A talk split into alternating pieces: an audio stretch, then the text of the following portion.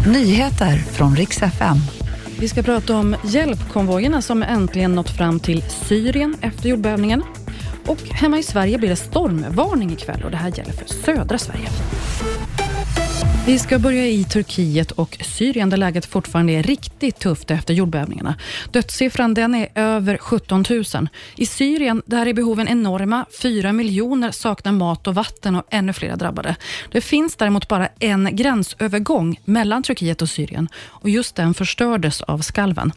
Idag har i alla fall den första hjälpkonvojen ska ha kommit fram till de drabbade delarna. Och det ser ut som att det kan bli storm ikväll och det här gäller så hemma i Sverige i södra delarna. SMHI har lagt upp gul varning för norra Götaland och södra Svealand. Och då räknar man med uppemot 25 sekundmeter. Det här betyder att träd kan falla ner över vägar och det kan också störa el och telenätet. Så ska vi avsluta med att berätta att amerikanska låtskrivaren Burt Bacharach har dött. Det här rapporterar AIP idag.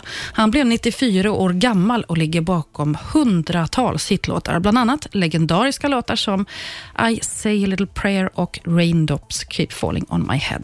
Burt Bacharach han fick massor av priser genom åren, bland annat Polarpriset 2001. Det var nyheterna. Jag heter Maria Granström.